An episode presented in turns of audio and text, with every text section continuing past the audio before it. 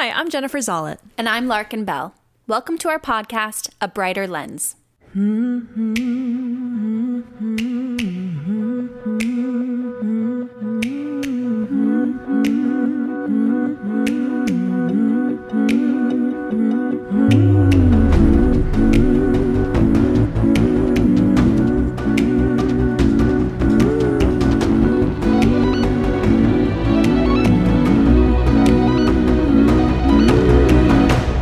This week, we chat with Gillian Wallace Horvat, a Los Angeles based filmmaker, writer, and film programmer, about her new film, I Blame Society.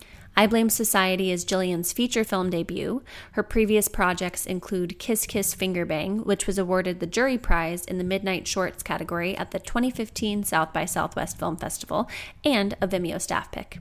She has also produced several documentaries and is a guest columnist for Filmmaker magazine. I Blame Society is available to watch on demand February 12th. Enjoy our conversation with Gillian. Gillian, thank you so much for joining us today. We're excited to talk to you about your film, I Blame Society. If you could just start and introduce yourself and give our listeners a little synopsis of your film. Hi. Hi, listeners of A Brighter Lens. Um, my name is Gillian Wallace Horvat. I'm a writer director, and um, I made this film, I Blame Society, that is really hard to synopsize. So I feel like you're you guys are looking at me like you're really excited to see how I can uh, summarize it, but I just it's it's impossible for me too. I think it's it's it's a weird movie about um, uh, a, a struggling filmmaker who gets a compliment from a couple of her friends that she would make a good murderer. And whereas you know in in regular stances this would be just like something kind of quirky to hear and you know maybe like tweet about it. She's having such a rough time professionally and personally that it kind of helps to precipitate her on a on a journey over the edge. She ends up taking everything way too far. I mean that was a that was a good summary of it. Also love the use of synopsize i'm going to use that as a verb moving forward. So thank you for that gift uh, I think I stole it from AP Lit, where they were like, "Can you synopsize Crime and Punishment in 50 words?" This is bringing me back. This is bringing me back. Love it. Um, so, speaking of writing, you uh, co-wrote the script with Chase Williamson. What did that co-writing process look like, and how, like where did the genesis of this idea come from?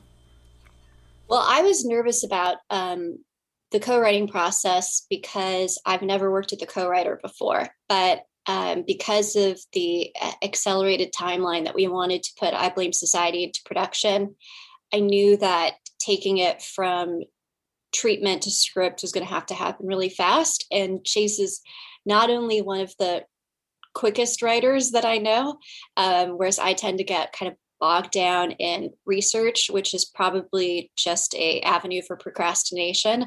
I think he just kind of he loves to to get down and, and see what a scene would look like. And I get really in my head about it because I think that, you know, before I write it, it's the best thing ever. Like it's a great idea. And then as soon as I'm looking at the blank page and starting to write it, all of the real obstacles become apparent and I and I just feel like I'm never going to measure up to the dream that I had of what I was writing. So I have a lot of anxiety when I write, which doesn't mean that I don't write, it just means that I make myself suffer all the time.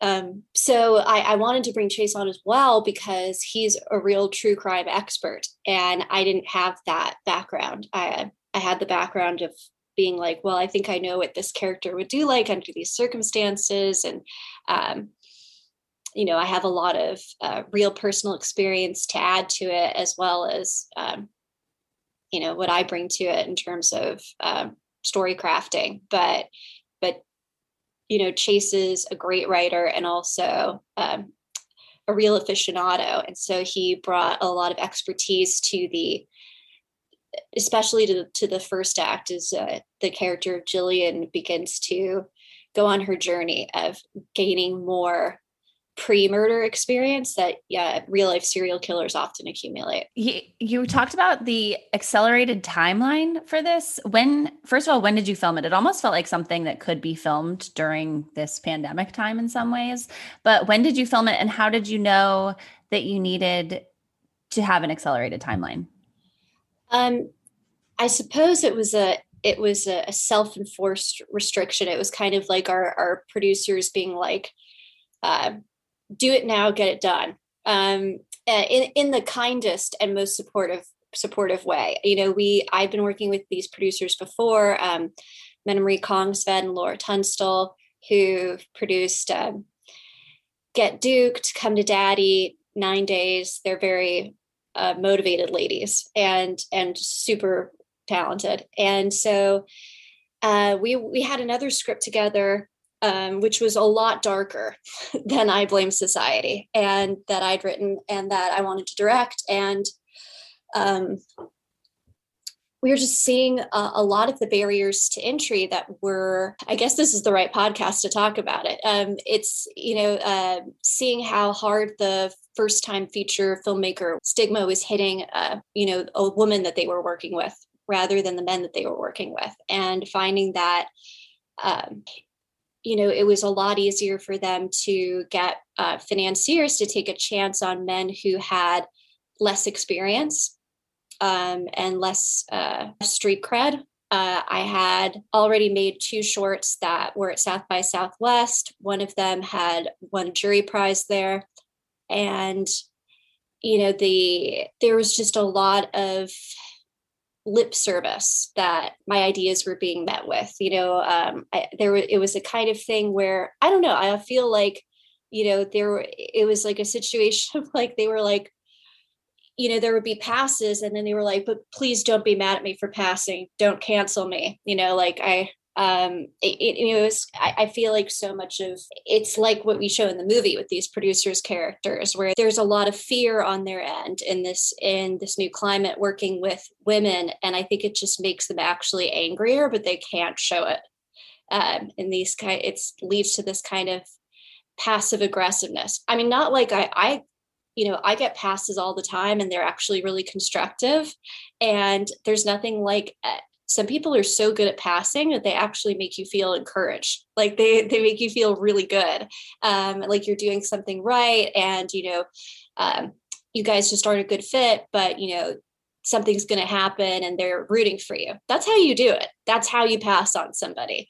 Um, but there's there are other times where that um, there's something leaks into the conversation where it feels like uh, the response is so personal that you wonder if they like even read the script in the sense that like they just projected a lot onto it. Um but yeah i'm getting really in the weeds about kind of the my perspective on the on the industry at that point. And so when you know we were going through this kind of um, a frustrating period um, my producers and I, and I happened to tell them about um, a short documentary that I had made that I had not finished um, called I'm Murderer, where I uh, went around and uh, interviewed friends and colleagues about a compliment that I'd received that I would make a good murderer. And I would interview them in typical murder locales like the middle of the forest or uh, the docks or uh, I interviewed my ex boyfriend in uh, an empty parking lot and from the back seat of a car. And so I made this documentary and it was it was good, but I thought that it was I never finished it because I just kind of I don't know.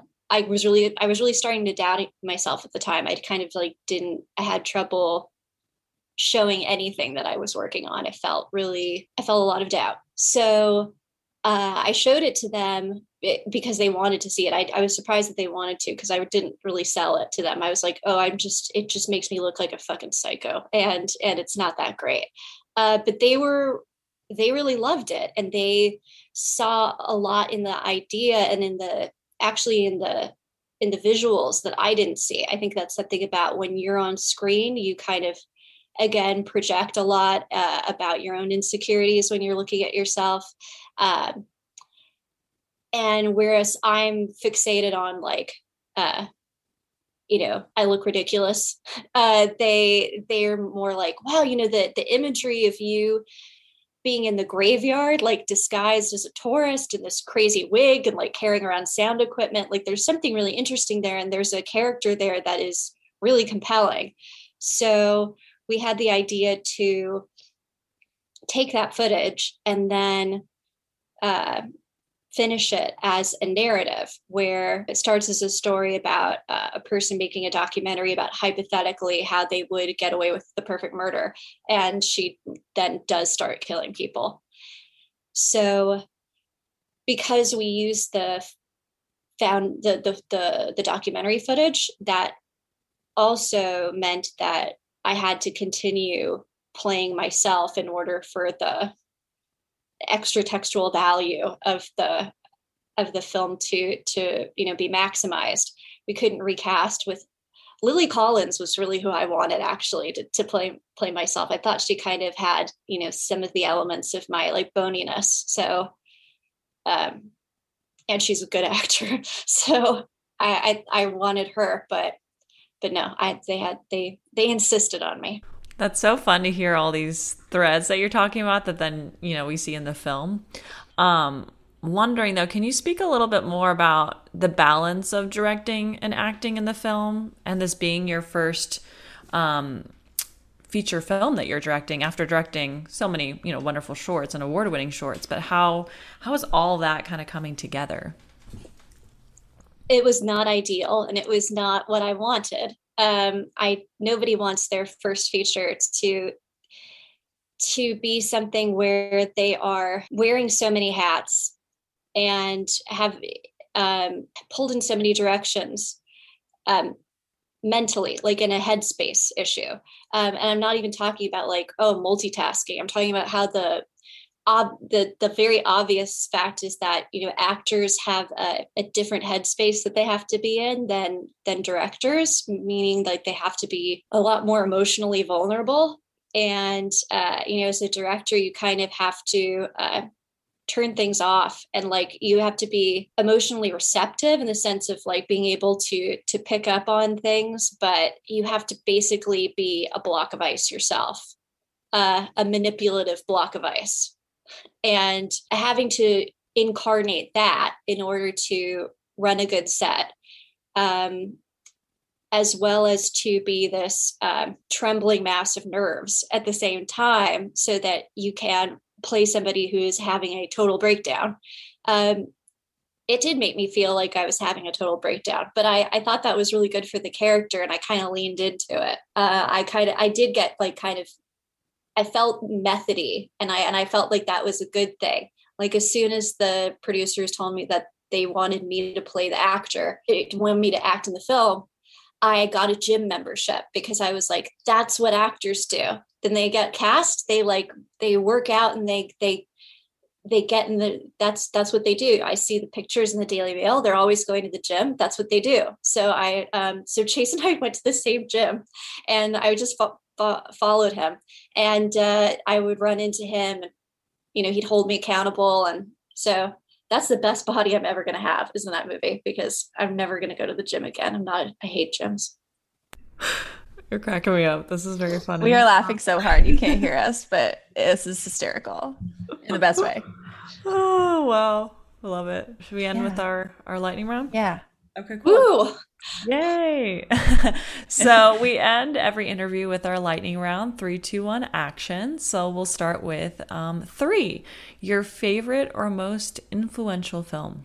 Okay. Um, I always say WR Mysteries of the Organism. Two, dream person you want to work with? Honestly, Jack O'Connell. Uh, one, best advice you've received? I think it was, um, I don't remember the exact words, but um,